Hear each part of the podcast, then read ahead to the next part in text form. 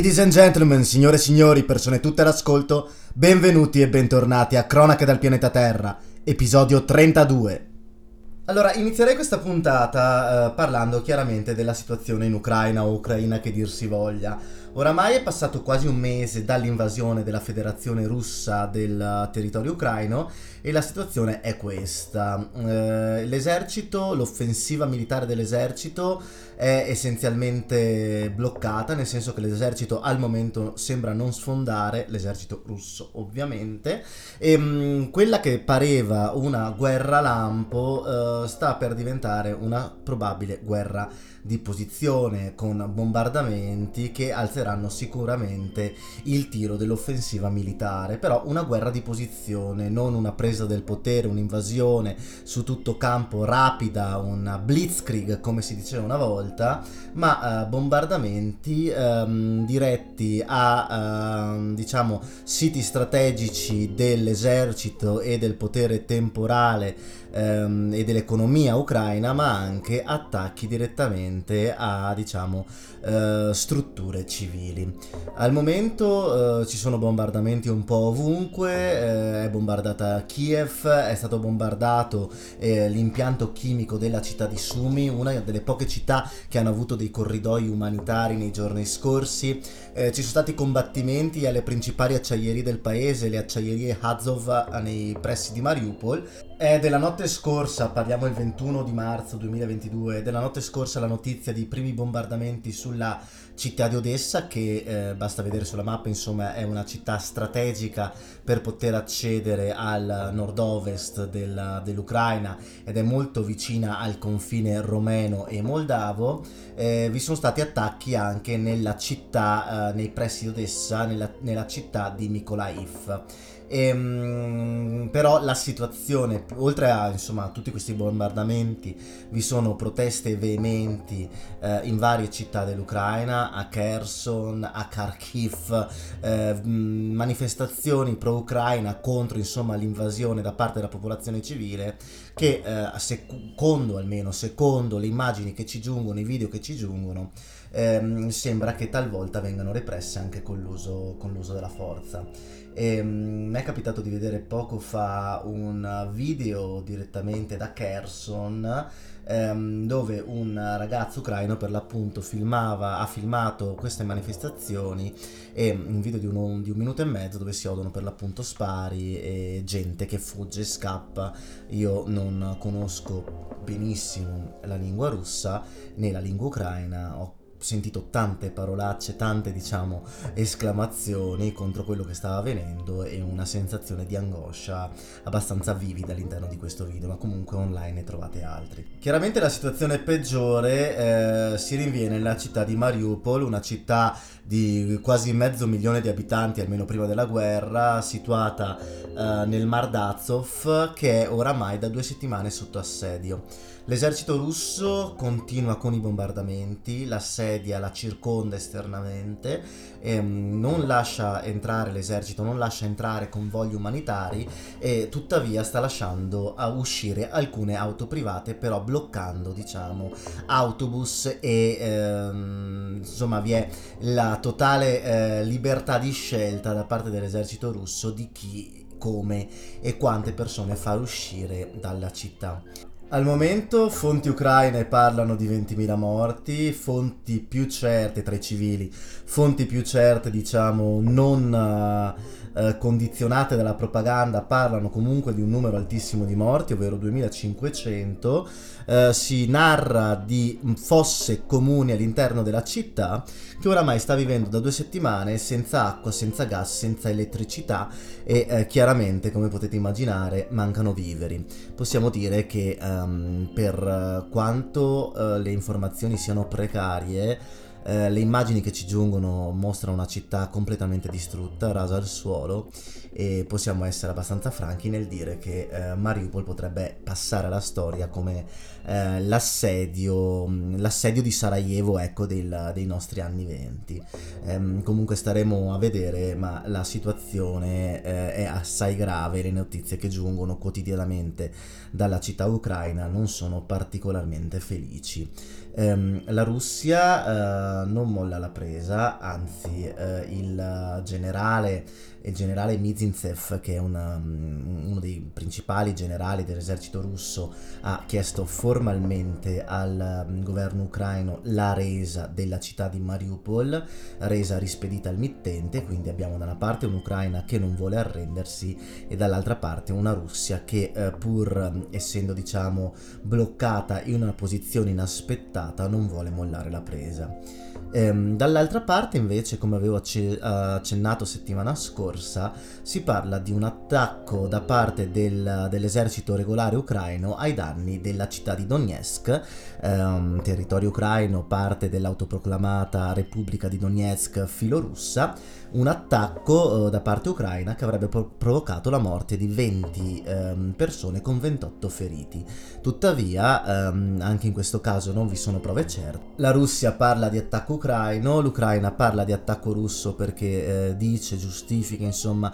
la presenza almeno nei video di armi russe utilizzate, di missili russi utilizzati per il bombardamento. Molto probabilmente in questo caso bisogna essere abbastanza sinceri, molto probabilmente l'attacco non penso provenga da Mosca, Mosca è colpevole del 99,9% probabilmente della cronaca uh, di guerra, dei crimini di guerra che stanno avvenendo, nel caso di Donetsk non capirei perché i russi debbano bombardare in qualche modo una città che hanno già sotto il loro controllo. Eh, al New York Times un funzionario del comune di Mariupol, eh, della Mariupol circondata, parla di una federazione russa, eh, tenetevi un attimo stretti perché i termini sono forti, di una federazione russa che sta iniziando a compiere deportazioni civili da Mariupol verso Tangarog, eh, che è una città sempre sul Mar d'Azov, appena al di là del confine tra Ucraina e, eh, e Russia. Sono notizie non confermate fermate, sappiamo che eh, è necessario insomma filtrare qualsiasi informazione provenga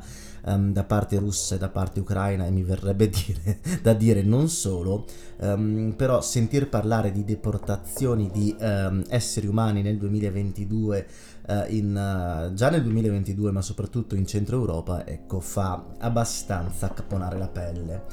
e, um, parlando di sempre di, um, di questioni militari, eh, come detto, l'offensiva uh, russa uh, è uh, bloccata, ma i russi stanno alzando il tiro con la veemenza dell'attacco, ovvero sia bombardamenti eh, sia su complessi militari sia su complessi civili. E um, al tempo stesso però stanno ricevendo migliaia e migliaia di morti ehm, le fonti statunitensi, secondo l'intelligence statunitense, che solitamente è assai affidabile per quanto riguarda i numeri, si parla di 7.000 soldati russi uccisi in questo mese di conflitto, che è una cifra che è proprio a metà fra i 14.000 soldati russi uccisi dagli ucraini, secondo fonti ucraine, e i 498 eh, soldati russi uccisi dagli ucraini, secondo fonti russe, quindi 7.000 che è un po' insomma una cifra mediana.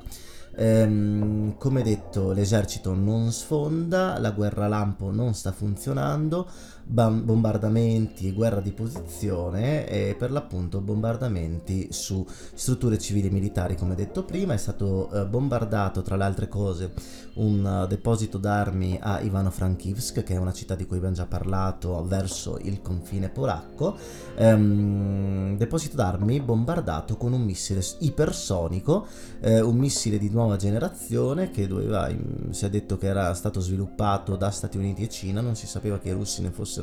in possesso, è un missile per l'appunto non testato in guerra che dovrebbe superare per eh, 5 volte eh, la uh, velocità del suono. Al di là della questione prettamente militare, cioè innovazioni, bombardamenti e altro, eh, sarebbe utile capire anche qual è insomma il, la motivazione dietro um, lo stop uh, nell'avanzamento dell'invasione, dell'invasione della Russia in territorio ucraino. Perché una persona magari non esperta non tantissimo esperta di eh, questioni belliche io non mi ritengo assolutamente un esperto però diciamo che due H anche per questioni di studio l'ho dovute leggerle ecco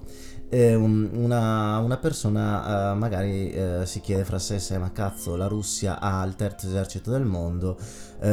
ha sicuramente più uomini, ha una tecnologia migliore, come mai non sfonda? La motivazione è alquanto banale in realtà, poiché da una parte vi è un popolo che sta cercando di difendersi e quindi cerca di trovare ehm, la forza tramite la retorica, tramite il nazionalismo, tramite l'urgenza ehm, di rispondere a questa invasione. Dall'altra parte vi è un esercito sicuramente più equipaggiato eh, che eh, però è demoralizzato, che eh, non si aspettava di certo una resistenza militare ed anche civile di questo genere, è un esercito che non è stato accolto diciamo col tappeto rosso, molti magari anche dei soldati o dei generali pensavano anche a un est dell'Ucraina che vede nella sua popolazione comunque una maggioranza di, uh, di russofoni nel senso ehm, la difesa degli ucraini è stata tenace per l'appunto hanno utilizzato uh, armi uh, concesse dagli occidentali in precedenza all'invasione come,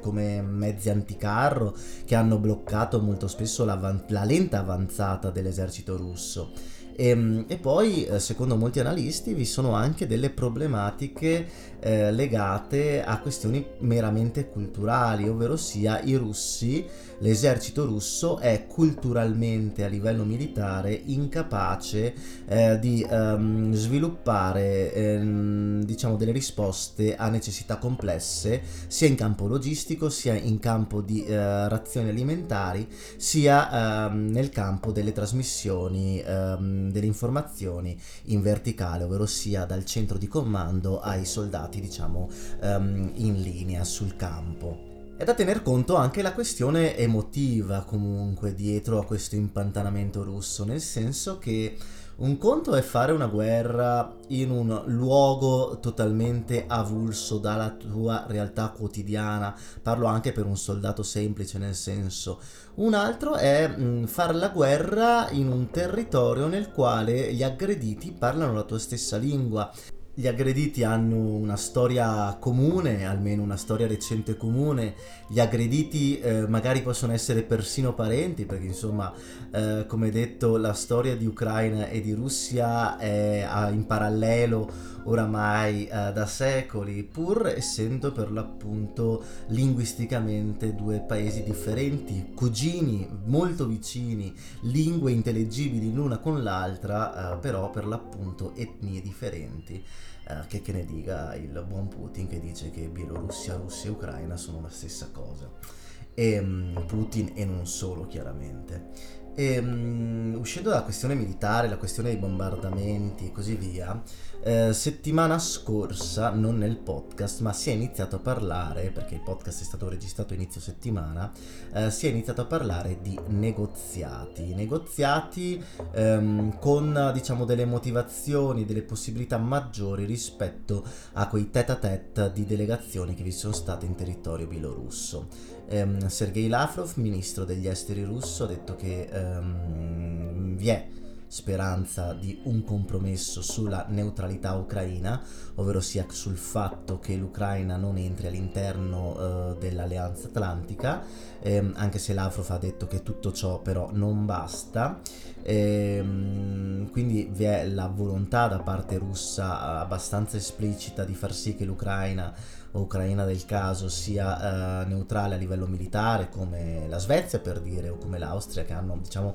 delle neutralità diverse. La Svezia è neutrale per tradizione l'Austria è neutrale perché eh, dopo l'occupazione degli alleati post seconda guerra mondiale si è deciso insomma che l'Austria doveva farsi gli affaracci suoi e mm, dall'altra parte eh, diciamo che il governo ucraino sembra possibilista nel eh, concedere eh, diciamo il, la Crimea come territorio russo e un'autonomia alle due repubbliche autoproclamatesi indipendenti, quella del Donetsk e quella del Lugansk. Ciononostante chiaramente le posizioni sono distantissime eh, si parla di eh, ragionamento solo con la fuoriuscita dei russi dal territorio e quindi del cessate il fuoco, con l'accettazione totale della demilitarizzazione dell'Ucraina. Quindi mh, mm, saranno sicuramente dei tempi molto complessi anche perché la, la, Russia non accenna minimamente a bloccare la sua offensiva militare e, mm, e, per l'appunto la situazione non è che si risolverà nel giro di, di pochi giorni né di poche settimane, quasi sicuramente. Mentre un altro punto insomma che bisognerebbe sottolineare è che mentre la Russia è impantanata eh, nel territorio ucraino, anche l'economia di Mosca chiaramente è impantanata perché come abbiamo detto nelle settimane scorse c'è stata una fuoriuscita totale delle multinazionali e delle aziende straniere, totale o quasi che sia, ehm, ma il gran problema è quello economico, nel senso che eh, il rublo non vale più niente, eh, il debito, l'ultima tranche di debito è stata pagata proprio all'ultimo e eh, tutti quanti nel mondo della finanza eh, parlano essenzialmente del fatto che la Russia sia quasi in, uh, in default, sia proprio sull'orlo del baratro. Eh, Putin ha detto che i russi sono disposti a pagare i loro debiti, ma i loro debiti verranno saldati in, um, in rubli, ma come detto poc'anzi il rublo non vale niente, i creditori internazionali chiaramente non accetteranno mai rubli eh, come metodo di pagamento. Al tempo stesso eh, internamente la gente per l'appunto non può ritirare soldi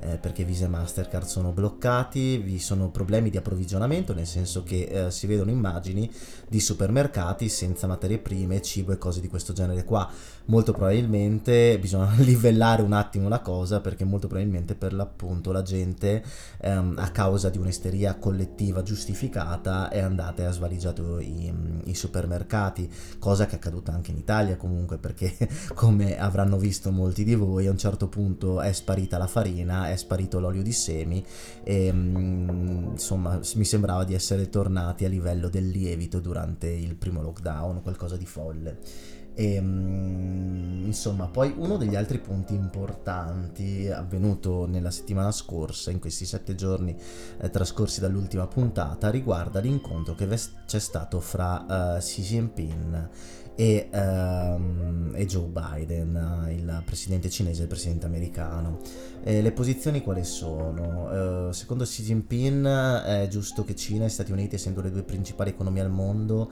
eh, debbano dare l'indirizzo alla comunità internazionale e secondo la Cina eh, la guerra e lo scontro non sono chiaramente nell'interesse di nessuno. La Cina si oppone alla guerra, però all'interno delle sue dichiarazioni eh, non condanna mai in senso esplicito eh, la Russia.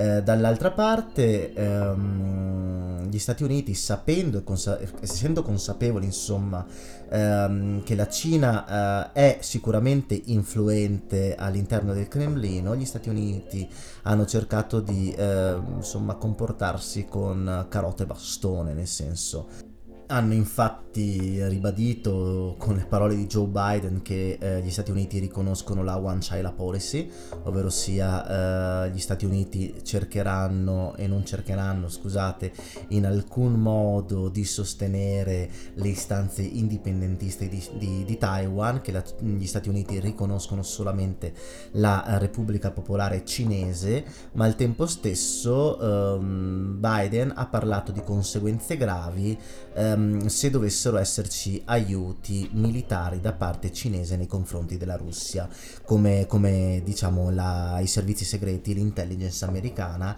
aveva uh, detto nel, nei giorni scorsi. Infatti la CIA ha parlato essenzialmente di uh, derrate alimentari e assistenza militare eh, da parte cinese, la Cina ha smentito più volte, eh, però eh, in questo incontro, in questo incontro lunghissimo fra Joe Biden e Xi Jinping, Biden ha ribadito insomma che gli Stati Uniti eh, vogliono che la Cina rispetti quelle che sono le direttive dei paesi occidentali e degli Stati Uniti rispetto alle sanzioni, che la Cina insomma non sia un terreno di passaggio verso tutto ciò che, non è, che, tutto ciò che è stato sanzionato dall'Occidente nei confronti, nei confronti della Russia. Chiaramente questo è tutto linguaggio diplomatico, nel senso che gli Stati Uniti, pur essendo tra i principali, se non il principale alleato di Taiwan, sono consapevoli del fatto che eh, l'unico modo per far star tranquilla la Cina sia quello di ribadire ehm, la posizione, diciamo, ufficiale da parte statunitense, che è quella del riconoscimento unico eh, della Cina continentale. è qualcosa che eh, dura dagli anni 70, da inizio anni 70, quando la comunità internazionale ha um, riconosciuto la Repubblica Popolare Cinese come unica e vera Cina, disconoscendo Taiwan, ed è la posizione insomma, che ha portato a livello internazionale a Cina dove siamo oggi, come riconoscimento intendo, ma anche come potenza economica. E, ehm, e la Cina aveva necessità di sentirsi dire questo per garantirsi insomma sempre quella, quell'assoluto diritto sull'isola di Taiwan, al tempo stesso gli Stati Uniti non hanno detto ehm, potete prendervela, gli Stati Uniti hanno detto riconosciamo solamente voi, eh, però Taiwan è ancora un nostro protégé questo tra le righe, però la Cina aveva necessità di eh, sentirsi dire questo, di eh, insomma eh, sentirsi garantita nelle sue posizioni. Al tempo stesso la Cina ehm, ha portato avanti nella comunicazione un eh, noi siamo contro la guerra, siamo un paese pacifico, siamo un paese che necessita dell'armonia, l'armonia è diciamo una base strutturale di quello che è il, l'universo cinese sia a livello politico sia a livello culturale. Xi Jinping parla di armonia, con Confucio parla di armonia, la Cina vuole affermarsi armonicamente, eh, almeno, che, almeno, per quel che riguarda la retorica. Poi, eh, per l'appunto, su Taiwan volano cacciabombardieri, eh, navi militari nel mar cinese meridionale che ehm, vanno tranquille in acque altrui. Insomma, ehm, un conto è la retorica, un conto è il fatto. Ehm, e que- il, diciamo, il discorso di, di Xi Jinping e di Joe Biden è stato pieno di retorica perché per l'appunto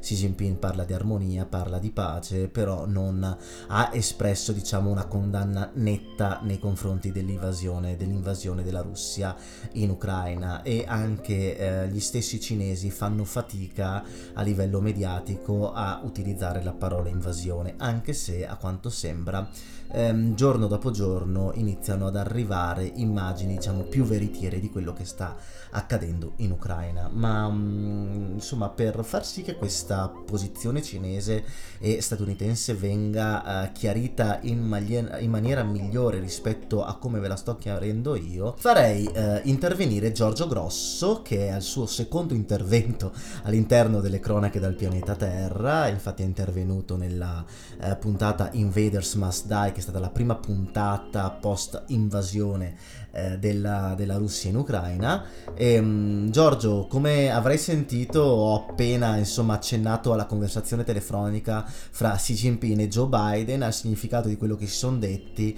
e a ciò che è stato pubblicato, diciamo, nelle rispettive comunicazioni ufficiali. E, um, però quello che ti chiedo è uh, se puoi spiegarci brevemente il perché la Cina uh, è così immobile, è vista proprio così immobile eh, da parte nostra nostra perché è così immobile e poco propensa a un'azione netta da una parte e dall'altra, nel senso qual è la motivazione che v'è dietro? Guarda, mi verrebbe da dire e da chiedere in questo caso, ma perché eh, agli europei, agli occhi degli europei e agli occhi degli statunitensi che non sono abituati alla Cina, la Cina pare immobile? Ciao Michelle, grazie per la domanda. La situazione relativa alla Cina è molto complessa ed è difficile dare una risposta certa e univoca. Ci sono però alcuni punti chiave della vicenda che permettono di comprendere meglio quella sorta di, se vogliamo chiamarlo così, dinamismo statico che caratterizza la postura cinese sulla questione ucraina.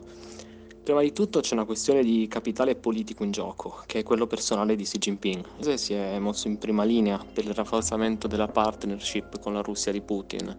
e un clamoroso voltafaccia in questo frangente gli creerebbe non pochi problemi in vista del prossimo congresso, dove dovrà farsi eleggere per un terzo mandato, come sappiamo. Il terzo mandato è chiaramente un obiettivo facilmente alla portata di, di Xi ma comunque si tratta di rompere una prassi politica istituita da Deng Xiaoping, quindi va seriamente motivata. Voltare le spalle a Putin significherebbe ammettere un grave errore di valutazione in politica estera, cosa che sì non può permettersi tendenzialmente mai, ma specialmente non può permetterselo in questo momento, ecco. Oltre a questo c'è la questione, diciamo, principe della sicurezza energetica cinese. Noi stiamo adesso cercando di diversificare il portafoglio energetico eliminando, diminuendo la dipendenza dal gas russo. Allo stesso modo la Cina sta affrontando il cosiddetto dilemma di Malacca, ovvero cerca di limitare la propria dipendenza dagli idrocarburi importati via mare attraverso appunto lo stretto di Malacca. Quest'ultimo è infatti facilmente bloccabile dagli Stati Uniti in caso di un ipotetico conflitto. Eh, quindi le importazioni energetiche dalla Russia sono un tassello fondamentale di questa strategia e Pechino non può permettersi tensioni con Mosca anche per questa ragione. Faccio anche notare come la dipendenza dal gas russo fosse una sorta di dilemma di malacca europeo, ma nessuno in Europa si è mai posto il problema, tanto era lontana nell'immaginazione la possibilità di un conflitto aperto con Mosca. Questo, questo, aspetto la dice lunga su quella che è la proiezione strategica europea, ma non solo nel senso comunitario, perché chiaramente non me lo aspetto, ma anche nel senso dei singoli stati comunque. Nonostante questi aspetti, che possono comunque suggerire una posizione favorevole della Cina verso la Russia in questa situazione, è però chiaro che la Cina sia assolutamente contraria al conflitto. L'Ucraina è un pezzo importante della Belt and Road Initiative, che è l'asse portante dello sviluppo economico-politico della strategia cinese verso l'Eurasia. Inoltre è anche un grande partner commerciale di Pechino e la guerra sta danneggiando molto comunque gli affari cinesi in Europa. Anche tutte le sanzioni imposte alla Russia creano non pochi problemi economici alla Cina, oltre a rafforzare le tendenze al conflitto nel dibattito pubblico, soprattutto a causa della narrazione polarizzante che vede l'Ovest contro l'Est, la democrazia contro gli, euro- gli autocrati e via dicendo. Si potrebbe anche pensare che i settori di mercato abbandonati dagli Stati Uniti e dai loro alleati possano creare ampi spazi economici in Russia per, la, per l'economia cinese, ma un mercato come quello richiede comunque molto tempo per essere costruito, anche se la Cina sta approfittando della situazione espandendo le attività nel settore finanziario, cosa testimoniata ad esempio dal fatto che molte banche russe stiano mettendo carte basate su UnionPay, che sistema, che è un sistema di pagamento cinese, e stiano anche raccogliendo riserve in renminbi. Si tratta comunque di vantaggi minimi rispetto ai vantaggi che invece garantiva lo status quo, dove la Cina faceva affari con tutti senza alcun problema. Sostanzialmente la posizione cinese può sembrare ambigua, ma in realtà è l'unica possibile per un paese che fa dell'armonia un pilastro politico, anche a livello di, di immagine e di percezione di sé. Pechino manifesta il proprio, il proprio, malcontento, il proprio disappunto, senza però scaricare eh, pubblicamente Putin. Si tratta di una posizione apparentemente contraddittoria, ma agli occhi di chi si occupa di Cina tutto ciò è esattamente normale, così come la contraddizione tra il socialismo politico e il capitalismo economico. Gli appelli alla pace, gli aiuti umanitari fanno, tutto, fanno tutti parte di questa scelta, così come lo è la mancata condanna di Putin. Le voci che parlano di assistenza militare cinese alla Russia, francamente, mi sembrano irrealistiche. Una richiesta del genere sarebbe la prova della debolezza di Mosca, che invece a livello propagandistico vuole certamente trasmettere un messaggio diverso e dubito anche fortemente che la Cina sarebbe mai disposta ad accettarle. Credo che siano più che altro tentativi degli Stati Uniti per spingere Pechino a prendere una posizione, una mossa che comunque a parer mio è abbastanza pericolosa. La partnership Russia-Cina è molto complicata perché è, una, è sicuramente un asse importante ma non è un'alleanza. Sono due paesi con importanti obiettivi di politica estera, spesso, son, spesso confliggenti e sono uniti solamente dall'avere un avversario comune negli Stati Uniti. Ci sono partite aperte tra i due come ad esempio l'influenza politica in Asia centrale, cose che sono semplicemente messe momentaneamente da parte in un'ottica win-win. La Cina sostanzialmente quindi non scarica la Russia per una questione di bilanciamento della politica internazionale, ma per la stessa ragione non appoggia Mosca, poiché il prezzo da pagare sarebbe decisamente troppo alto rispetto ai benefici. Giorgio, grazie, analisi perfetta, hai approfondito dei punti che io avevo già toccato, eh, hai toccato dei punti che io non ho toccato, eh, hai dato una stilettata più che giusta all'Europa e veramente la questione anche legata alla Cina che... Eh, ha capito la necessità di diversificare le fonti di approvvigionamento energetico è stata molto, molto importante quella stilettata all'Europa è stata veramente piacevolissima perché è innegabile, lo vediamo tutti i giorni nella nostra vita quotidiana, quanto ai noi dipendiamo dal, dalle risorse energetiche della federazione russa e quanto al tempo stesso l'Europa eh, si sia mostrata come ahimè molto spesso accade sprovveduta perché seppur uh, questa invasione, questo status bellico nei rapporti fra Russia e Europa non fosse prevedibile, ehm, noi eh, diciamo paghiamo certa gente per fare politica e quindi anche per evitare eh, che queste situazioni insomma di crisi energetica eh, possano capitare. Quindi Giorgio grazie, grazie per la puntualità, grazie per la precisione e ci risentiremo sicuramente molto molto presto. Grazie, grazie ancora. Ma mentre eh, Xi Jinping e Joe Biden parlavano amabilmente nella loro due ore di, di conversazione telefonica, eh, l'altro protagonista, Vladimir Putin, ehm, stava tenendo una, un evento, era protagonista di un evento allo stadio Lyushniki di Mosca. Eh, infatti, stadio gremito, 200.000 persone, si stavano celebrando gli otto anni eh, di eh, annessione della Crimea all'interno della Federazione russa ehm, stadio pieno, bandiere, bandiere russe, varie Z tra il pubblico, Z che è il simbolo insomma ehm, presente sui carri armati, sui carri che identifica questa operazione di denazificazione ehm, contro il, il, nazismo ucraino, almeno secondo le parole eh, della propaganda moscovita. Ecco, Putin ha parlato al mondo, al mondo suo, alla sua Russia, di, della necessità di questa, di questa operazione militare speciale, del fatto che insomma la Russia ehm, deve eh, sconfiggere per l'appunto quelli che sono i suoi nemici odierni e combattere contro questo genocidio che sta avvenendo nel Donbass. E, ehm, ho letto ed effettivamente non è una cosa mia, ma è un punto rispetto al quale sono eh, totalmente concorde, è che molto spesso mh, mm, si confonde agli occhi nostri da occidentali quello che è stato, eh, quella che è stata la resistenza antinazista in, in Unione Sovietica, poiché ehm, molto spesso noi pensiamo per l'appunto scontro di eh, ideologico comunismo-nazismo, scontro fra l'oppressione totalitaria nazista e il, uh, il totalitarismo, in questo caso mh, sovietico, ma anche il sogno che talvolta avere in Europa ai tempi, durante, prima e durante la guerra fredda del sol dell'avvenire sovietico. Ecco, in realtà nel, nei gangli vitali eh, dell'ex Unione Sovietica, soprattutto in Russia, ehm, questo mm, sentimento, questo scontro ideologico andava di pari passo eh, con un forte sentimento nazionalista, perché eh, pur con la tensione universalistica e internazionalistica dell'Unione Sovietica, in realtà ehm, i sentimenti nazionali erano molto molto forti. E quando eh, Putin eh, parla di per l'appunto di denazificazione, vuole vuole chiaramente porsi e porre il suo governo come un liberatore, come qualcuno che lotta contro uh, l'elemento uh, straniero in questo caso, elemento straniero che è quello occidentale, che è quello um, del, uh, non, solo, non solo dei paesi NATO e dell'Unione Europea, ma anche di quei valori che volente o nolente si stanno affermando in Ucraina. E quindi quando si parla di denazificazione non bisogna pensare solo al battaglione Azov presente all'interno delle forze militari ucraine che sono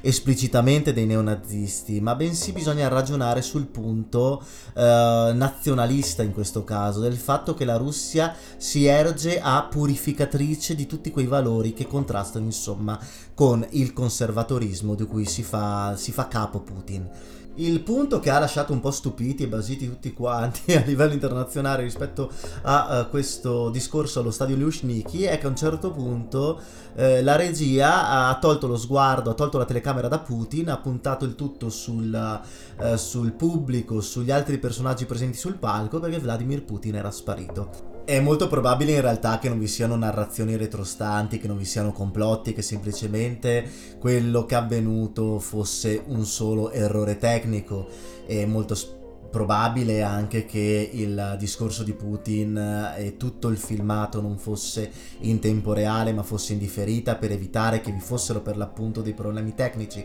Eh, però ha lasciato abbastanza basiti il fatto che a un certo punto mentre Putin stava chiudendo il suo discorso per giustificare la, l'invasione slash operazione speciale Putin sia sparito. Insomma, eh, abbastanza, abbastanza strano. Comunque, all'evento, allo stadio Lushniki, ha partecipato anche Will Vernon della, della BBC, eh, della televisione britannica, che ha fatto alcune interviste. I principali, insomma, protagonisti di questo evento sono stati studenti, comunque eh, persone eh, affiliate ai lavori pubblici e così via. E, ehm, e, alcuni di loro hanno detto che insomma uh, sono stati un po' costretti dalla compagnia di lavoro che anzi erano lì eh, malvolentieri. Le immagini però mostrano comunque al tempo stesso anche persone festanti che scuotevano bandierine. Però si sa erano immagini di propaganda e la verità molto probabilmente è una scala di grigi come mi viene sovente dire o semplicemente sta nel mezzo in tutto ciò non abbiamo parlato di Volodymyr Zelensky, che è l'altro protagonista, insomma, di ciò che sta avvenendo, il presidente ucraino, eh, che è intervenuto in vari parlamenti. Domani, 22 marzo, interverrà anche al Parlamento italiano a Camere Unite. È intervenuto in vari parlamenti con applausi scroscianti e sostegno eh, sia economico sia eh, morale da parte del mondo occidentale. E insomma il, um, il, caso più importante, l'intervento più importante è stato quello al congresso statunitense quando Zelensky ha richiesto per l'ennesima volta la no-fly zone agli americani e ha insomma citato Martin Luther King uh, dicendo a gran voce I have a need al posto di I have a dream. E um, cosa, cosa, ha optato insomma il buon Joe Biden? Sleepy Joe ha portato avanti eh, la, la, campagna di aiuti eh, a, all'Ucraina con oltre 800, con altri 800 scusate, milioni eh, di dollari di aiuti, si sono superati ampiamente i miliardi di aiuti al, all'Ucraina e durante per l'appunto poco dopo questo intervento un giornalista ha chiesto di soppiatto a, um, a Joe Biden se Vladimir Putin fosse un uh, criminale di guerra e, Put- e, Biden ha ribadito che Putin è un criminale di guerra, chiaramente una, un'affermazione totalmente inappropriata per che il, che quello che è il linguaggio diplomatico e infatti il, um, il Ministero degli Esteri russo ha richiamato l'ambasciatore americano a Mosca per riferire questa dichiarazione da parte di Joe Biden che è eh, scivolato nuovamente su una buccia di banana.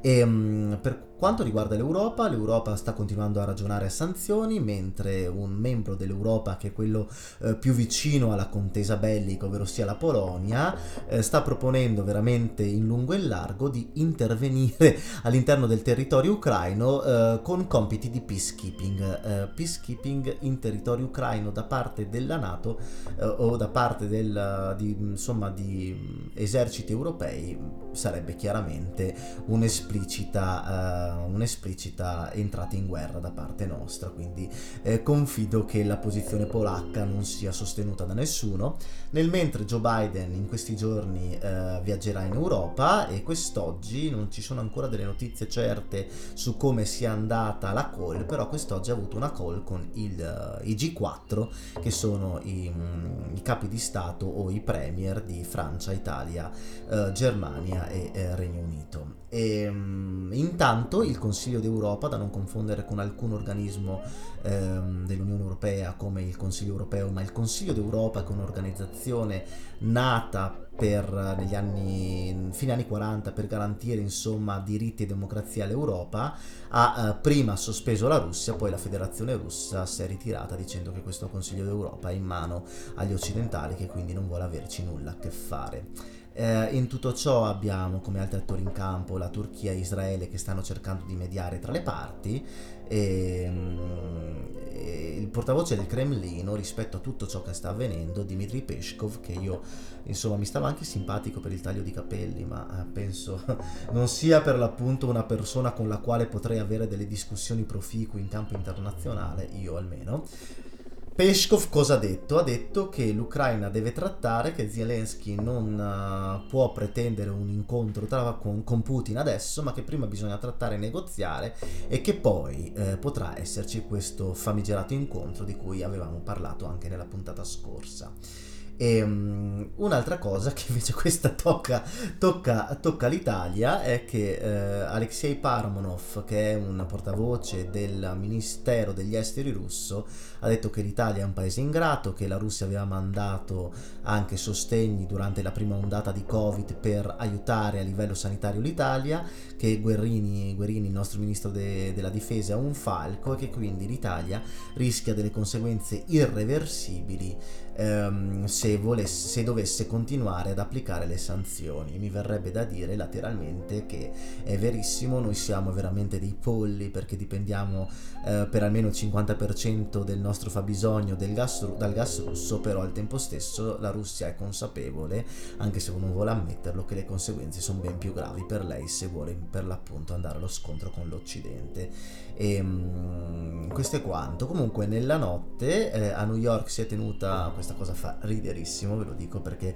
mi sembra di far rientrare nuovamente all'interno delle cronache il sistema complottista internazionale, da, cioè QAnon o i vaccinisti del, grafi, del, del grafene e così via. Comunque sta di fatto che eh, la Russia ha richiesto questo Consiglio della, di sicurezza dell'ONU eh, per affrontare una tematica veramente importantissima, sto chiaramente ironizzando, che è quella delle presunte armi chimiche che gli, stu- che gli Stati Uniti avrebbero prodotto in uh, laboratori ucraini. Infatti sta uscendo in canali Telegram, comunque anche a livello globale nel mondo complottista, eh, slash di quella destra un po' strana, ehm, che sta accusando gli Stati Uniti di produzione di armi chimiche in territorio ucraino e che dice che anzi Putin è consapevole e che vuole salvare il mondo dalla produzione di queste armi chimiche. E, ehm, e, tutto ciò è chiaramente alimentato dai media eh, russi e talvolta anche dai media cinesi.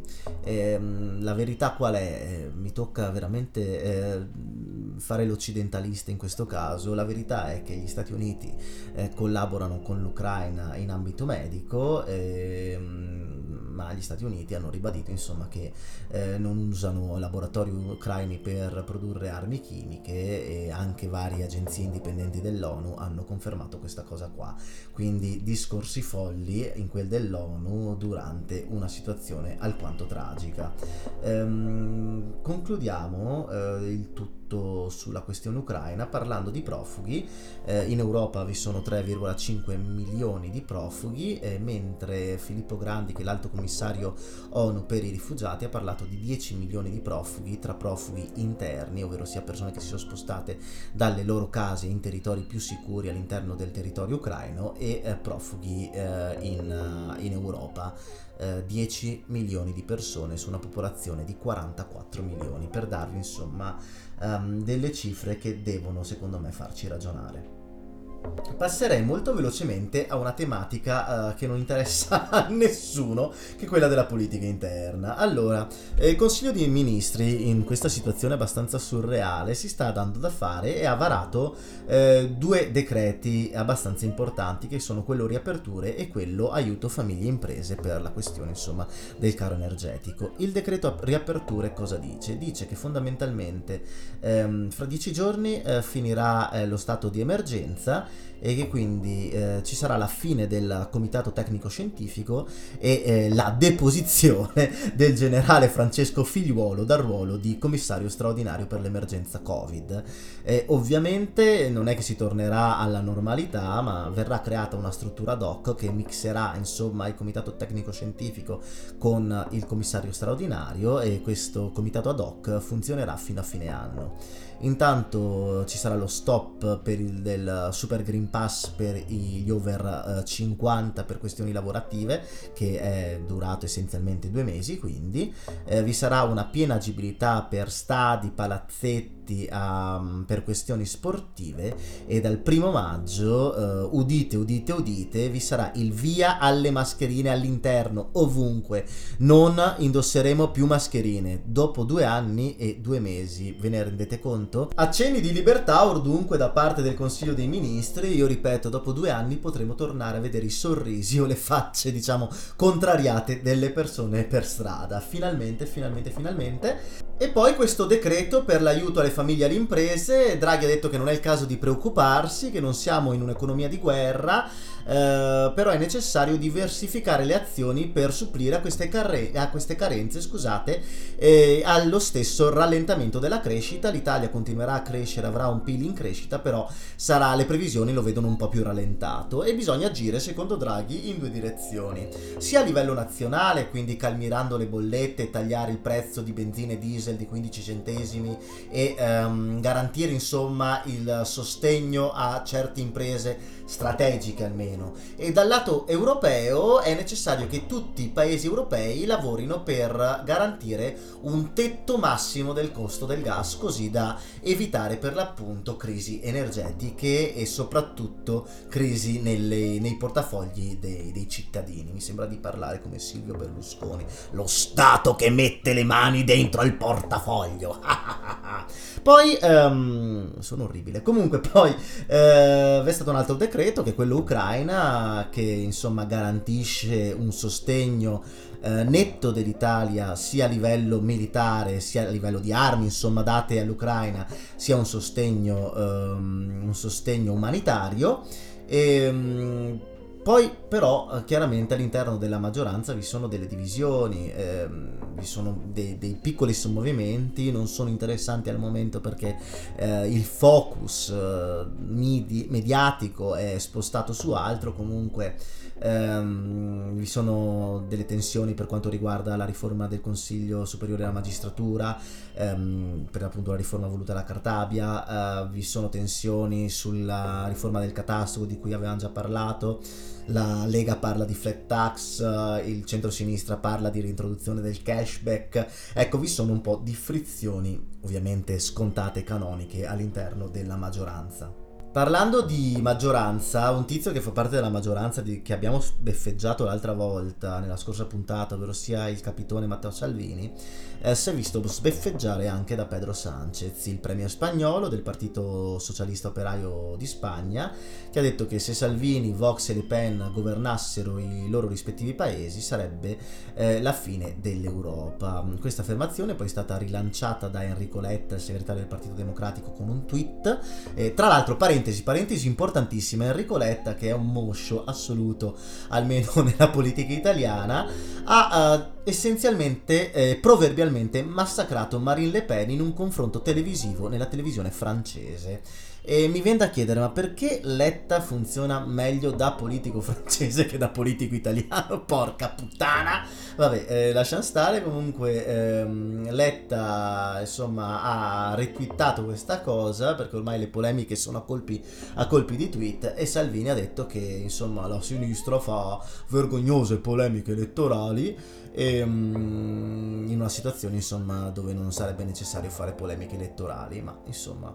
Uh, in Francia fra poco ci sono le elezioni presidenziali, quindi sono abbastanza importanti, quindi è anche giusto parlare delle critiche dei leader europei a, alla Le Pen, a Salvini, a Vox e così via. Parlando di, di Enrico Letta, a, piccola cosetta, insomma, prima di parlare d'altro, ha detto che è necessario lasciare più tempo allo Stato italiano nell'applicare il piano nazionale di resistenza e resilienza, che è necessario quindi scostare di almeno un anno il termine del piano, quindi dal 2026 al 2027, anche perché insomma è necessario capire che la situazione, anche per quanto riguarda la situazione contingente, la guerra e così via, è diversa rispetto all'anno scorso. E um, un'altra cosa, insomma, che ha chiesto Letta, questo invece con un più ampio respiro europeo, è che um, questa situazione ucraina, questa crisi, in realtà potrebbe essere vista anche come opportunità dell'Europa per cambiare mappa, marcia,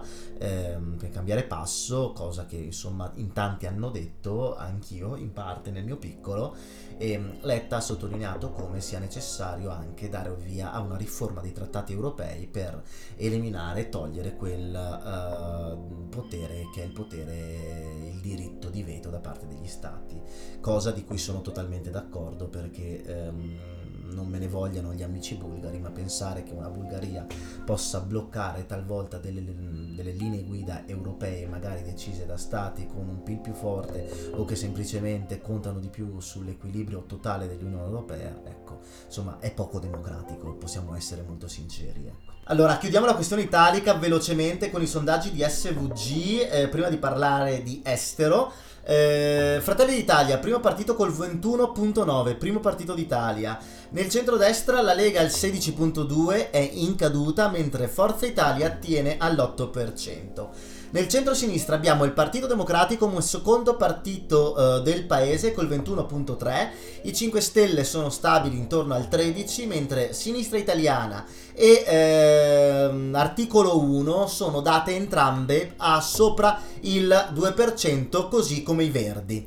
mentre al centro eh, Azione più Europa sono in crescita, sono al 5.2%, mentre Italia Viva di Matteo Renzi è data al 2.5%. Eh, Italexit di Pierluigi Paragone è data al 2.2%. Questa è la carrellata finale. Comunque, prima di parlare di questioni per l'appunto prettamente elettorali slash politiche dall'estero, ehm, inizia una stagione importantissima a livello elettorale per tutta Europa. Infatti vi saranno elezioni parlamentari ad aprile in Ungheria, in Serbia, a Malta, Malta sono il 26 marzo, però insomma prossimamente vi saranno elezioni parlamentari anche in Slovenia. L'Ungheria è sotto la lente di ingrandimento perché da, concorreranno due blocchi. Da un lato vi è il blocco nazionalista di eh, Viktor Orban che sta cercando insomma di farsi rieleggere con il suo partito eh, populista di destra Fidesz, dall'altro vi sono tutte le opposizioni unite,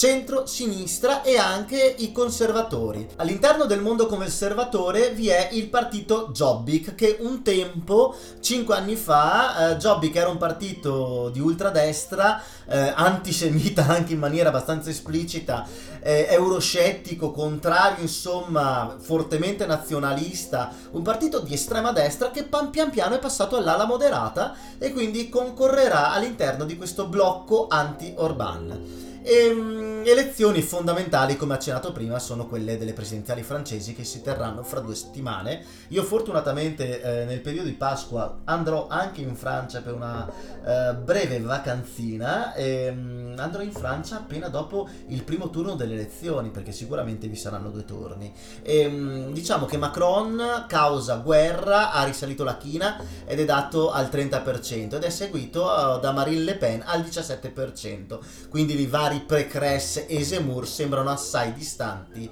eh, da uh, Marine Le Pen per insediare Marine Le Pen da destra. Al 13% vi è Mélenchon di France Insoumise, eh, rappresentante insomma della sinistra del paese, mentre sotto il 10% vi sono Jadot dei Verdi al 5%, vi è il comunista Fabien Roussel al 4% e uh, vi è uh, la sindaca socialista di Parigi al 3%. Chiaro è eh, che se noi dovessimo fare delle somme nette ehm, tra Le Pen e Zemmour andremmo al 28% e se sommassimo anche la Precress andremmo al 39%. Non mi sembra sia fortunatamente da sommare niente perché in Francia diciamo che vi sono gli equilibri per far sì che l'ultradestra non vinca, eh, almeno è quello che spero io perché eh, vedere una Le Pen presidente Presidente della Repubblica sarebbe veramente grave per noi, per i francesi e per l'Europa tutta. Allora, in giro per il mondo vi sono state varie elezioni in questo periodo e ahimè mi sono dimenticato di parlarvi delle elezioni presidenziali coreane del 9 marzo scorso. Allora, um, per questioni costituzionali, uh, un presidente o una presidente sudcoreana uh, non possono essere rieletti, quindi un mandato one shot. Infatti il presidente uscente Moon Jae-in, eletto nel 2017, è ineleggibile. E um, Moon Jae-in, avvocato, è stato ed è tuttora membro del Partito Democratico Coreano che, e sarà ricordato, i suoi cinque anni saranno ricordati perché eh, insomma ha avuto diciamo dei successi eh, non indifferenti. Il primo è stato quello di avere un atteggiamento dialogante nei confronti della Corea del Nord, ha avuto un atteggiamento distensivo che ha portato a ben quattro incontri con la controparte della, della Corea del Nord, eh, Kim Jong-un, ehm, di cui uno di questi incontri è avvenuto all'interno della zona demilitarizzata assieme a Donald Trump. Come abbiamo detto varie volte all'interno di queste cronache, Donald Trump ha avuto diciamo, una politica estera eh, dal mio punto di vista non del tutto fallimentare, tolta la questione iraniana e infatti insomma per quanto riguarda la questione nordcoreana, la questione coreana eh, in genere, Donald Trump ha ottenuto degli innegabili successi che però sono andati a scemare negli ultimi anni. E, um, Moon Jae-in ha anche ha ottenuto il plauso a livello internazionale per il, compen- il, contenimento pandemico, il contenimento del Covid, perché è stato insomma capace di creare eh, una, una, struttura che tracciasse eh, i positivi, che isolasse i positivi anche attraverso l'utilizzo di applicazioni di app dedicate. È stato il primo paese al mondo a utilizzare le app, eh, app funzionanti non proprio come immuni, ecco mentre internamente ha lavorato su tre fronti. Il primo, la riduzione eh, dell'orario lavorativo massimo da 68 a 52 ore, ha alzato il salario minimo e al tempo stesso ha um, portato avanti delle politiche attive per maggiore inclusione e per livera- livellare scusate, eh, la disparità tra i sessi. Eh, Moon Jae-in infatti si è definito un presidente femminista e all'interno del suo gabinetto ha avuto varie ministre donne e sembrava insomma che Moon Jae-in eh, fosse riuscito a deviare da uno dei problemi principali della società coreana, che è quello del, um, del patriarcato essenzialmente, del fatto che eh, vi è una forte misoginia, che vi è forte disparità a livello sociale, a livello eh, economico, a livello lavorativo fra uomini e donne. E um, Moon Jae-in, per l'appunto, autodefinitosi presidente femminista, che però eh, non è riuscito a scardinare questa cosa perché un'inversione di tendenza si è vista eh, già l'anno scorso a Seoul durante le elezioni ehm, comunali. Che è successo? I giovani, soprattutto giovani maschi, hanno deciso di appoggiare il partito del potere al popolo, che non è PAP, non è potere al popolo, il partito mh, di estrema sinistra italiano, bensì eh, potere, eh, potere, al popolo è un partito conservatore eh, sudcoreano ehm, che è stato sostenuto per l'appunto dall'universo maschile giovanile per tre motivazioni. Eh, Pap ha detto di voler intervenire sul um, caro affitti perché per i giovani essenzialmente è impossibile trovare casa um, in città, è possibile trovare casa a Seoul, parentesi anche nella seconda città del paese Busan è impossibile trovare casa ehm, il partito, partito, del potere al popolo ha detto che sarebbe intervenuto anche sul costo ehm, della vita che è in costante crescita e ehm, diciamo che il partito del potere al popolo ha cercato di rappresentare quel termine, quel fenomeno chiamato i Dynam, che è un termine che identifica i sentimenti antifemministi e misogini di parte della popolazione maschile giovanile sudcoreana. Ehm, perché sono spaventati dalle donne questi, questi giovani sudcoreani? perché sono spaventati dal fatto che le donne all'interno di una società democratica, per l'appunto, eh, chiedano maggior, maggiori diritti, salari adeguati, salari parificati. E, ehm, infatti la Corea del Sud è proprio fanalino di coda per quanto riguarda il divario di genere e gli stipendi all'interno dei paesi dell'Ocse. E, um, insomma, questa, questo Idainam è una, una, forma, una rappresentazione di una parte della società coreana eh, giovane maschile che è in netto per l'appunto contrasto con le politiche di Moon. E questo partito del potere al popolo ha proprio cavalcato l'onda per affermarsi a Seoul, ha vinto a Seoul, ha vinto a Busan e eh, per l'appunto, come potete immaginare, ha vinto anche le presidenziali coreane, però adesso insomma vi racconto, vi racconto com'è andata. Intanto eh, hanno partecipato a queste elezioni tre fazioni principali, il Partito Democratico di Moon Jae-in, che è un partito liberale di centro, un uh, partito che ha per l'appunto che negli ultimi anni aveva ottenuto due vittorie abbastanza fondamentali, che era quella di Moon come presidente nel 2017 e la vittoria alle parlamentari nel 2020. È un partito ambientalista, pacifista, anticorruzione, socioliberale che vuole essenzialmente la pacificazione nella, nella penisola coreana e il candidato al posto di Moon era Lee Jae-myung che è il governatore della provincia di Gyeonggi. Poi vi è il Partito del Potere al Popolo, come detto prima, che è un partito conservatore, erede storico del, del conservatorismo coreano, che dopo sconfitte sonore per l'appunto alle parlamentari e alle presidenziali scorse, ha, si è dato un nuovo respiro vincendo le comunali delle due città principali del paese, sia Seoul sia Busan. Sono conservatori in campo mh, sociale, sono liberali, estremamente liberisti, anzi mi verrebbe da dire in campo economico e sono molto aggressivi in quel che è il rapportarsi con la Corea del Nord. Le primarie del Partito del Potere al Popolo eh, le ha vinte Yong Si-kyul, che è il procuratore generale uscente della Corea del Sud, che ha condotto una campagna totalmente aggressiva. Per quanto riguarda l'orario di lavoro ha parlato di necessità di flessibilità, perché se necessario le persone devono lavorare fino a 120 ore alla settimana, eh, soprattutto nei picchi stagionali, con la consapevolezza che diciamo in bassa stagione si lavora meno. Ha eh, incolpato il femminismo sudcoreano a causa della bassa natalità presente in Corea del Sud ehm, ha affermato il fatto che i poveri eh, insomma non devono essere protetti a livello di sicurezza alimentare ma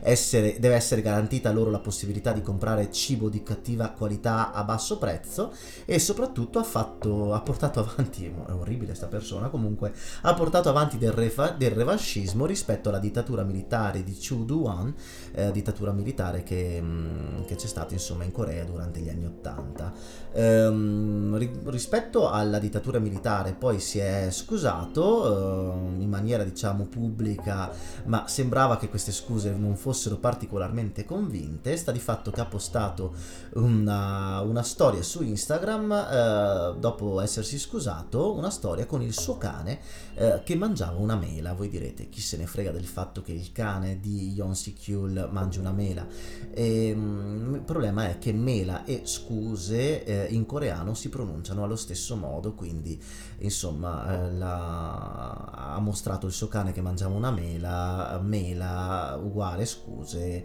eh, di a Yon Si-kyul non frega assolutamente niente delle scuse rispetto a questa vicinanza alla dittatura militare. Poi ehm, terzo partito in lotta è il partito della giustizia con la candidata Sin San-jun eh, un partito di centro-sinistra, socialdemocratico, progressista, ecologista, e, mh, mm, che però eh, non aveva alcun tipo di possibilità di vincere queste elezioni. Comunque campagna segnata da estrema negatività, vi sono stati attacchi reciproci da parte da, da varie parti, insomma in maniera vicendevole, ehm, ed entrambe le fazioni principali hanno diciamo cercato in tutti i modi di non dare soluzioni ehm, costruttive alle necessità del paese. Young, il candidato del centrodestra o della destra, mi verrebbe da dire, dei conservatori, è stato accusato, eh, tenetevi forte, da parte del, um, del, del centro-sinistra di eh, seguire sette sciamaniche e mistiche ed è stato anche, insomma, forzato a negare pubblicamente di aver praticato, non sto scherzando, eh, l'agopuntura anale eh, da parte insomma, di un medico senza licenza. Il candidato pre- presidente del centrodestra ha dovuto negare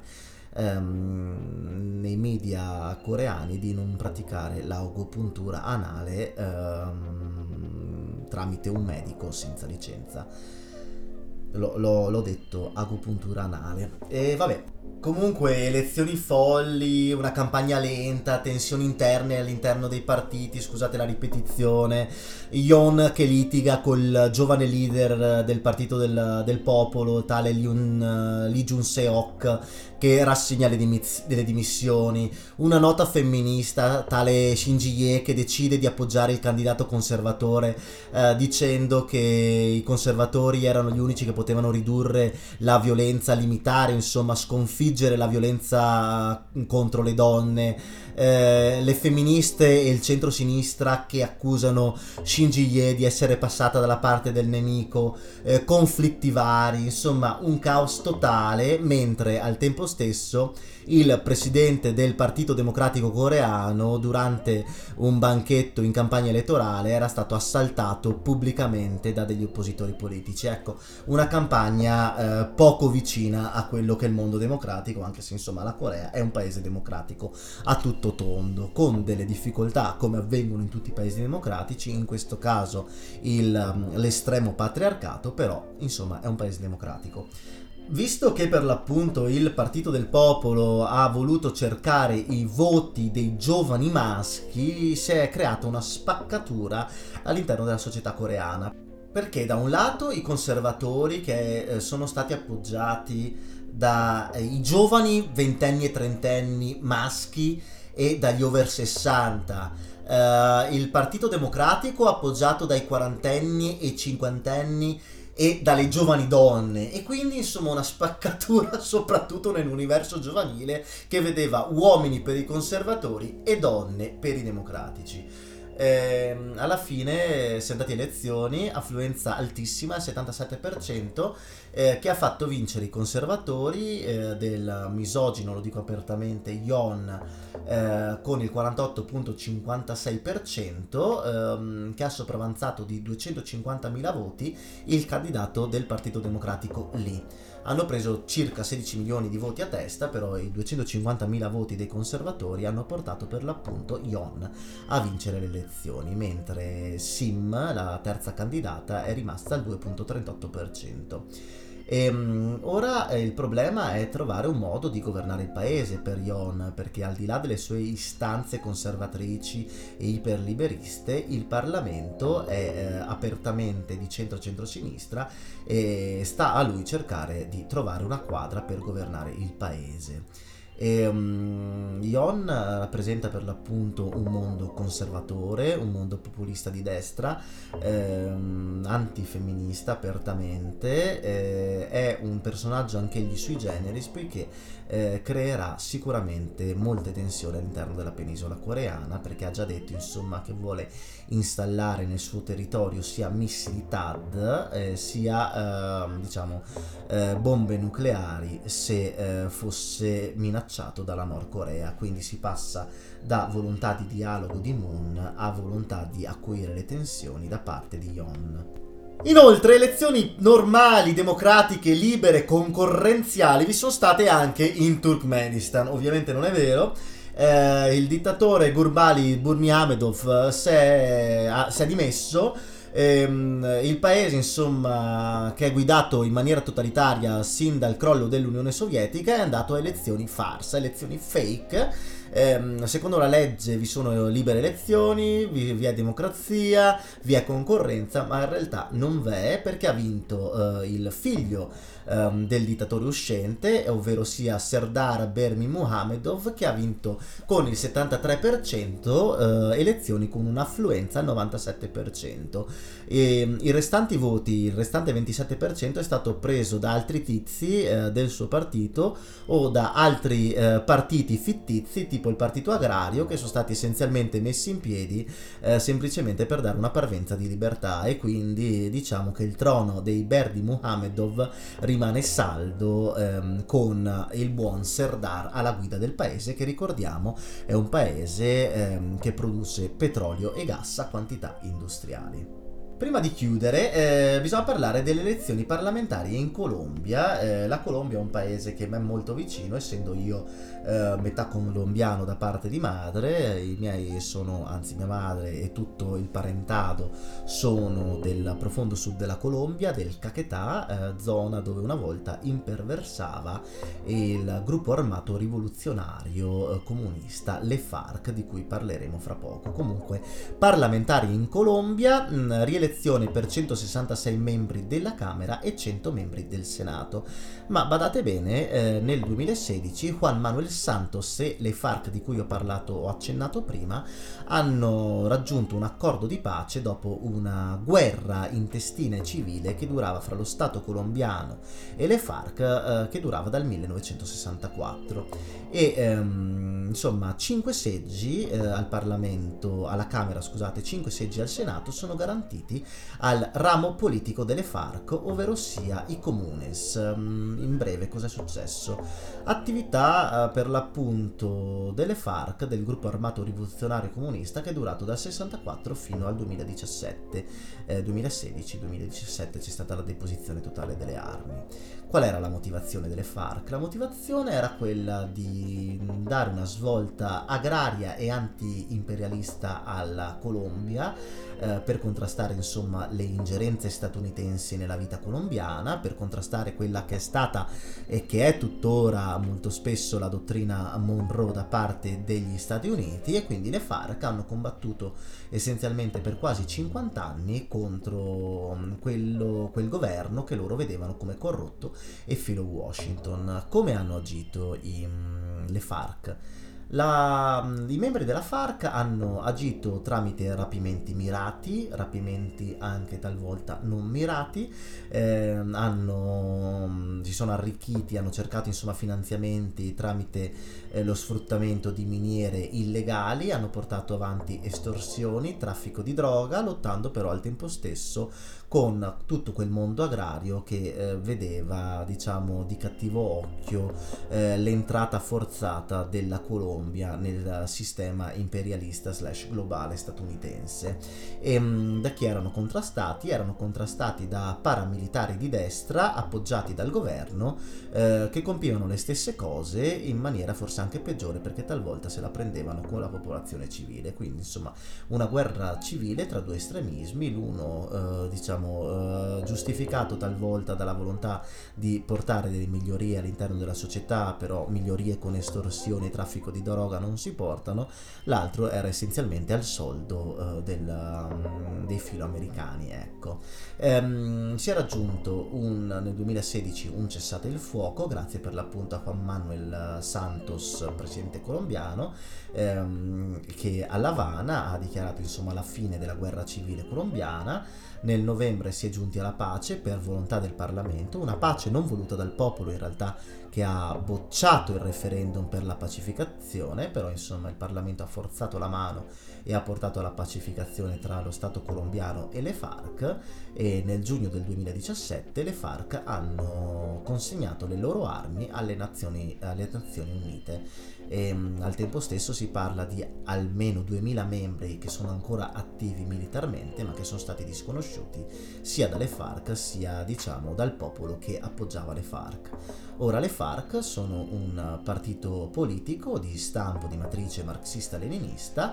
eh, vicino all'universo bolivariano, chiama, il partito politico si chiama i Comunes e per l'appunto per legge dopo questa pace hanno diritto a 5 seggi alla Camera e 5 seggi al Senato. E, um, I seggi sono per l'appunto alla Camera, come detto prima, sono 166, di cui 162 proporzionali, eh, vengono scelti nei 33 dipartimenti in cui è divisa la Colombia. E, um, due seggi sono per uh, gli individui afrocolombiani dell'etnia afrocolombiana uno è garantito per gli indios colombiani, gli indigeni, e un eh, posto è garantito per i colombiani eh, che vivono all'estero. Al Senato 102 membri, eh, 100 sono eletti tramite un proporzionale su scala nazionale, mentre due sono i posti per gli indigeni, eh, per gli indios colombiani.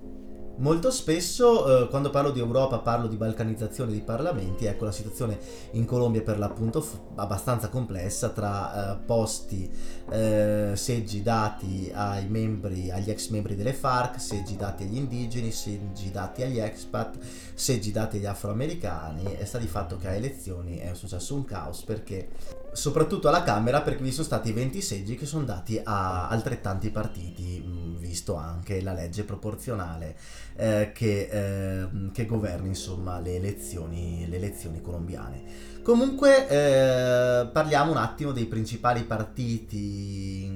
del, del, paese, sono otto partiti, anche qui insomma otto partiti che prendono voti ingenti vuol dire un po' di confusione nell'elettorato colombiano o un'ampia scelta, dipende dai punti di vista. Il partito che ha vinto le elezioni è il Pacto Storico por Colombia con um, diciamo il primo partito con 27 seggi alla Camera e 16 al Senato, che è una coalizione di sinistra progressista democratico socialista, insomma una, una coalizione che probabilmente avrebbe il mio voto. Poi, ehm, secondo partito, sempre un partito di centrosinistra, un po' più moderato, che è il Partito Liberal Colombiano, un partito storico fondato nel 1848, che è il partito storico di centrosinistra in Colombia, che è federato a livello internazionale con l'Internazionale Socialista e mm, è arrivato secondo come percentuale, ma ha ottenuto più seggi, 32 alla Camera e 14 al Senato. Terzo partito è il Partito Conservatore Colombiano, anch'esso un partito storico, fondato nel 1838, che è un partito essenzialmente liberista anticomunista, che ha ottenuto 25 seggi alla Camera e 16 al Senato. Quarto partito invece è il partito del presidente colombiano Ivan Duque. Il partito è il centro democratico, un partito di destra, conservatore, liberista, populista, che ha ottenuto 16 seggi alla Camera e 14 al Senato. Ehm, quinto partito invece è quello di Juan, Ema- di Juan Manuel Santos, il, uh, l'ex presidente, il presidente che per l'appunto ha pacificato il paese, che ha portato la pace tra la Colombia e le FARC e per questo, tra l'altro mi sono dimenticato di dirvelo prima, è stato insignito del premio Nobel per la pace. Gli altri tre partiti che hanno portato, hanno fatto eleggere parlamentari in doppia cifra sono i liberal conservatori di Cambio Radical, oltre all'alleanza fra eh, ecologisti progressisti e centristi, che è l'Alleanza Verde, con il centro e Speranza, che insomma hanno votato, hanno portato per l'appunto numeri in doppia cifra. Queste elezioni, come detto, sono elezioni alquanto balcanizzate, con vari partiti con ottimi numeri all'interno del Parlamento, che non possono minimamente governare da soli andranno però in parallelo con quelle che sono le elezioni presidenziali che si terranno nel maggio prossimo 21. Elezioni presidenziali a doppio turno che al momento vedranno concorrere 5 candidati. Vi è eh, Gustavo Petro della sinistra, vi è Sergio Fajardo del centro-sinistra, vi è eh, Federico Gutierrez che eh, è insomma il candidato di una coalizione di centrodestra vi è eh, Rodolfo Hernandez che è un indipendente ex sindaco eh, di Bucaramanga, mentre l'ultima candidata è Ingrid Betancourt che è appartenente a un partito, a una coalizione di centro ecologista che è Ossigeno Verde. Ingrid Betancourt eh, salì alla ribalta delle cronache internazionali durante il primo decennio degli anni 2000. Adesso vi spiego un attimo perché. Fondamentalmente la Betancourt è figlia di un uh, diplomatico, uh, tale Gabriel Betancourt, è cresciuta in Francia, ha la cittadinanza franco-colombiana, è figlia anche di una politica, diciamo, di sinistra, Yolanda Pulesio, ehm, che, ha, che, è stata insomma anche eletta al Parlamento colombiano e ehm, diciamo durante gli anni 90, nei primi anni 2000 era una parlamentare colombiana e mm, durante per l'appunto un viaggio nella regione del Caquetá di cui prima è stata rapita dalle FARC, dalle FARC che l'hanno tenuta con loro per sei anni, dal 2002 al 2008 e mm, è stata diciamo rilasciata con un intervento eh, diplomatico anche sotto pressione di, di Chavez eh, che era il leader, il presidente del Venezuela e anche sotto pressione francese eh, però insomma eh, il caso Betancourt Betancourt fu al centro delle cronache internazionali in quegli anni. E quindi insomma Betancourt uh, concorrerà alle elezioni presidenziali, ovviamente non è favorita perché il favorito è Gustavo Petro della sinistra, del, del, del patto storico, però anche ella concorrerà per, il, diciamo, per salire alla più alta carica uh, politica della Colombia. Ladies and gentlemen, puntata molto molto lunga, però mh, pregna di, secondo me, di argomenti importanti, dall'Ucraina alla Corea del Sud alla Colombia, qualcosa anche d'Italia, la politica italiana ultimamente è molto noiosa, deo grazias che c'è Salvini, comunque eh, brodo primordiale di Luca Digi dalla Gasperina, lo trovate su Instagram come digibagigi, poi eh, parole, opere, missioni del sottoscritto Michel Bortoluz e alla puntata ha partecipato anche il buon Giorgio Grosso, quindi applausi a Giorgio Grosso. E mh, progetto Cronache dal pianeta Terra lo trovate su Instagram come Cronache dal pianeta Terra, mentre su Facebook come Pillole dal pianeta Terra. Il podcast è presente nei principali canali podcast, ovvero sia Spotify, Google Podcast, Apple Podcast, Anchor e così via. Ma fate, guardate, fate così, andate su Linktree, eh, digitate Linktree, tree come albero, link come link, e um, digitate Cronache dal pianeta Terra e trovate tutti i link eh, che afferiscono insomma a questo progetto. Torniamo tra una settimana, io vi auguro buon inizio primavera, io dovrò andare all'estero per questioni diciamo uh, di mero lavoro, però cercherò di seguire sempre il più possibile ciò che avviene al di fuori dei confini patri e anche ciò che noi avviene nei confini, all'interno dei nostri confini, nelle sale della nostra politica nazionale, spesso e qualche volta insomma in misura minore anche regionale, e chiuderei così. 1, 2, 3, Aide!